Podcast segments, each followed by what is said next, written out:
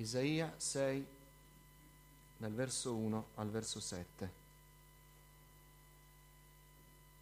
Nell'anno della morte del re Uzia, vidi il Signore seduto sopra un trono alto, molto elevato, e i lembi del suo mantello riempivano il tempio.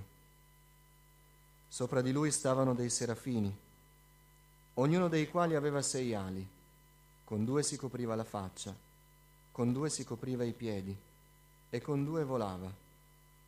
L'uno gridava all'altro e diceva, Santo, Santo, santo è il Signore degli eserciti, tutta la terra è piena della sua gloria. Le porte furono scosse fin dalle loro fondamenta, dalla voce di loro che gridavano, e la casa fu piena di fumo. Allora io dissi, guai a me, sono perduto, perché io sono un uomo dalle labbra impure e abito in mezzo a un popolo dalle labbra impure e i miei occhi hanno visto il Re, il Signore degli eserciti. Ma uno dei serafini volò verso di me, tenendo in mano un carbone ardente tolto con le molle dall'altare. Mi toccò con esso la bocca e disse, Ecco, questo ti ha toccato le labbra, la tua iniquità è tolta, il tuo peccato è espiato. Preghiamo. Signore, parla ai nostri cuori Apri i nostri occhi, Signore. Rispondi alle nostre preghiere per mezzo della tua parola. Tu solo, Signore, puoi toccare quelle corde segrete che nessun uomo è capace di raggiungere. Per il tuo Spirito, Signore, vivifica questa parola nei nostri cuori. Signore, aiutami a porgere il tuo messaggio Riempimi con la potenza dello Spirito Santo, Signore. Signore, purifica le mie labbra e apri la mia mente perché io possa condividere con i miei fratelli e le mie sorelle il tuo messaggio per noi. Te lo chiedo nel nome di Gesù. Amen. Accomodatevi. Questa mattina voglio tornare con voi su questo brano che abbiamo meditato tante volte, io sono convinto che tante volte leggiamo nelle nostre case e consideriamo privatamente, perché credo che sia adatto per, per questo tempo della nostra, della nostra Chiesa. Noi sappiamo che la parola di Dio è ispirata da Dio e nulla è a caso. E quando il Signore decide di rivelarsi al profeta Isaia, i momenti della rivelazione di Dio non sono casuali. Dio sa quando parlare ai cuori. Dio sceglie il tempo giusto perché conosce ognuno di noi e sa come fare breccia nel cuore. Dio fa breccia nei cuori e non c'è cuore tanto duro che il Signore non è capace di penetrare. Anche il cuore di pietra, la parola di Dio lo rompe come un martello rompe il sasso. E dice il profeta, questa è la sua testimonianza di salvezza, di confessione, di chiamata al servizio. Dice che il Signore si rivelò a lui in un momento preciso, non solo della sua vita, ma della storia della sua comunità, della storia di Israele, nell'anno della morte del re Uzia, Dio scelse di rivelarsi al profeta Isaia nell'anno della morte del re Uzia. E la visione che ha Isaia è così grande che questa prima parte del primo verso viene facilmente dimenticata dalla gloria di Dio, da Dio che è seduto sul trono, da questi lembi del suo mantello che coprono il Tempio, dal grido di adorazione dei serafini che scuote le fondamenta del Tempio. È una visione così grande che tutto il resto viene presto dimenticato, ma non dal Signore, che fa cadere questo, tra virgolette, dettaglio per farci sapere che Dio decise di rivelarsi a Isaia nell'anno della morte del secondo re più longevo della storia di Israele il re Uzia, un re stabile, un re saggio, un re che regnò per 52 anni. 52 anni non sono pochi, eh? I nostri governi durano, dovrebbero durare 5 anni, quasi sempre durano un po' di meno. E già quando arrivano a, a fine mandato ci sembra che è andata bene. Uzia regnò 52 anni, solo un altro re regnò un po' di più, un re terribile, Manasse. Uzia per 52 anni regnò e buono o cattivo che fosse, quando c'è stabilità, quando non c'è un cambio repentino, si crea pace, si crea serenità.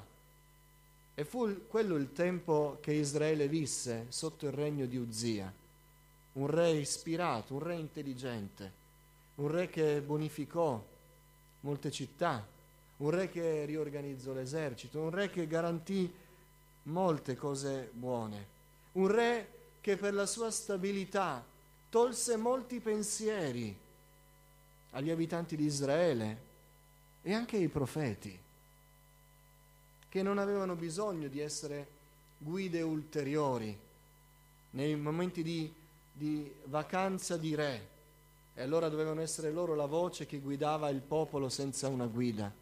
Non c'era bisogno con Uzia. Lui era lì, per 52 anni fu lì. Si costruì anche una famiglia che potesse poi proseguire.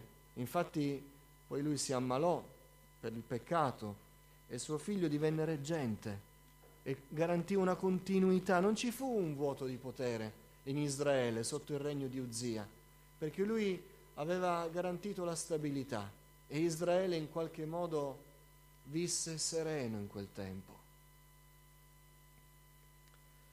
Ma quando è così si può perdere di vista che Uzia, seppur saggio, fu anche un peccatore, eh? si inorgoglì alla fine, pensò che oltre al re poteva fare il sacerdote e gli scoppiò come giudizio di Dio la lebbra sulla fronte davanti ai sacerdoti, divenne un lebroso e visse gli ultimi anni della sua vita eh, segregato, in quarantena diremmo noi oggi, e finì così per il suo orgoglio. Ma quando c'è un tempo così, noi possiamo dimenticarci che Uzzi era un uomo e che come uomo era sì mancante, ma soprattutto prima o poi il suo tempo sarebbe finito. E chissà quali erano i pensieri di Isaia, che ci tiene a scrivere nell'anno della morte del re Uzia. Avrebbe potuto scrivere nell'anno dell'inizio del regno del figlio di Uzia. Nell'antichità, quando moriva un re, e morivano quasi tutti di omicidio, eh? quasi tutti, perché c'era una lotta al potere. Quando avevano i soldati il cadavere dei, del re tra le mani, la prima cosa che facevano non era piangere la morte, ma subito, all'istante, vedevano dove era il figlio del re e gridavano con il morto davanti, lunga vita al re, al nuovo re perché dovevano garantire la continuità.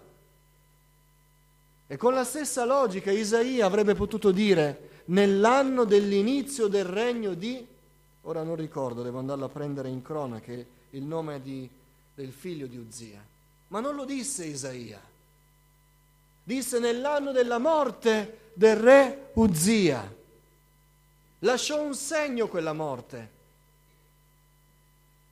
tolse gli equilibri, non erano più abituati a vedere un re morire.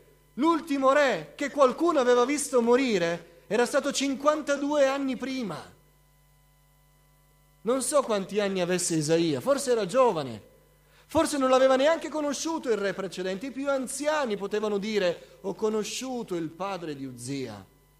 Ma sono passati 52 anni, abbiamo vissuto sereni, quasi ci siamo dimenticati che il re poteva morire.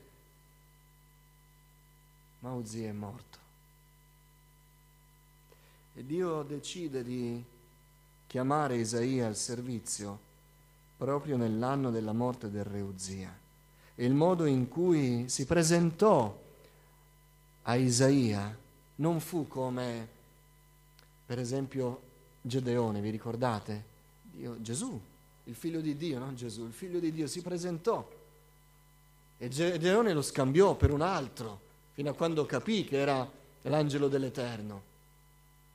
No, Dio si presentò a Isaia come re.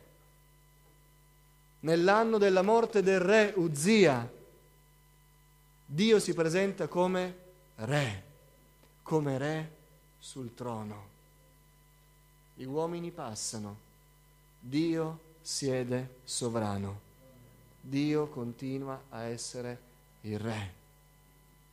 La stabilità del nostro cuore non dipende dalla lunga durata della presenza di chi può garantirci pace e serenità. La stabilità del nostro cuore dipende dalla sovranità di Dio. Dio è ancora sul trono. Uzia è passato, ogni uomo passa, ma Dio siede sul trono. Il Signore continua a sedere sul trono. Gli uomini non ci sono più, Lui continua non soltanto a esserci, ma è stabile in autorità. Amen. La nostra pace deriva dal Signore, fratelli. A volte noi lo diamo per scontato, ma Egli è quel padre che non abbandona i suoi figli. Il nome scelto nelle profezie per la venuta di Gesù è l'Emmanuele, Dio con noi.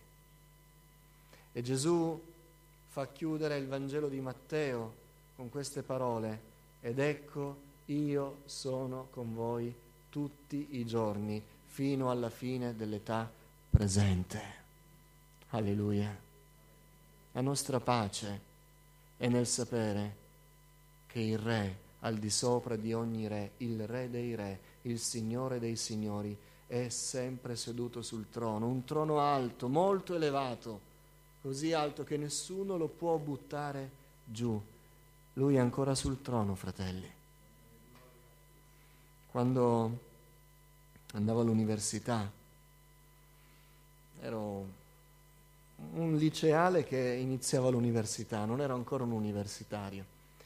Ero un po' più saggio, ma ancora non tanto saggio.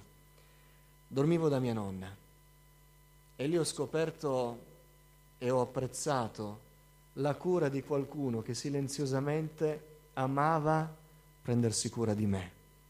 Tant'è vero che la prima mattina che mi sono svegliato a casa di mia nonna mi sono spaventato perché io avevo messo la sveglia forse alle sei e mezza, non ricordo, e, e, e sentivo prima di svegliarmi una presenza a fianco al mio letto. C'era mia nonna seduta sulla sedia a fianco al mio letto dalle 5 del mattino, era lì che mi guardava. Non ero abituato. Ma stropicciando gli occhi ho visto mia nonna lì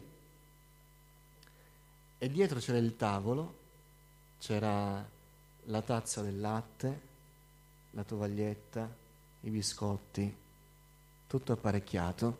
Lei si era alzata prima di me, mi aveva preparato la colazione, io non le avevo chiesto nulla e quando aveva finito si era messa lì a fianco. Io mi sono sì spaventato, poi ho capito e sono rimasto commosso. Poi la sera andavo in chiesa, mia nonna sette e mezza tutto sigillato, chiavistelli, lucchetti. E doveva cambiare anche lei il modo di, di vita, perché io dovevo andare in chiesa. Qualche volta sono anche uscito con, con i giovani della chiesa o forse con qualche compagno di università. E lei, anche se aveva sonno, mi aspettava lì in cucina seduta. E io ho imparato ad apprezzare che quando tornavo fradicio perché non avevo la macchina, prendevo i mezzi in una città grande, facevo pezzi sotto la pioggia, arrivavo a casa e c'era sempre puntuale la cena pronta, un asciugamano pronto a, a, ad asciugarmi. Tante attenzioni che quando io ero fuori dimenticavo e poi però quando rientravo a casa scoprivo che c'erano sempre, mai chieste, sempre presenti. Dio è così con noi. Anche quando noi ce lo dimentichiamo, Lui è sempre lì. E quando si rivela a Isaia, oltre alla gloria maestosa della visione, lui vuole dire al profeta, tu devi imparare ad appoggiarti su di me, perché io ci sono sempre, perché io non verrò mai meno e io rimango sul trono. Io non sono una presenza che combatte per avere un posto, io sono sul trono e posso fare ogni cosa, sempre. Gli uomini passano, le stagioni cambiano, i problemi sorgono e finiscono. Io rimango. E ogni volta che tu tornerai a casa, mi vedrai sempre lì. E se ti ricorderai fuori di casa di me, ti ricorderai che io sono sempre lì, sempre sul trono, sempre potente, sempre capace, sempre amorevole, sempre in piena autorità. Io sono il Signore. La nostra vita non è mai confusa perché il Signore non sfugge nulla, la sua gloria non è mai scalfita, la sua cura non viene mai meno.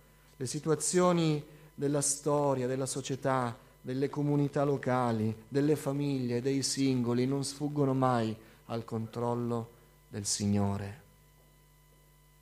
Mi ricordo il commento della sorella Elda, non mi ricordo se nel 2018 o nel 2019 abbiamo vissuto un anno provante per la nostra comunità, il 2018 credo.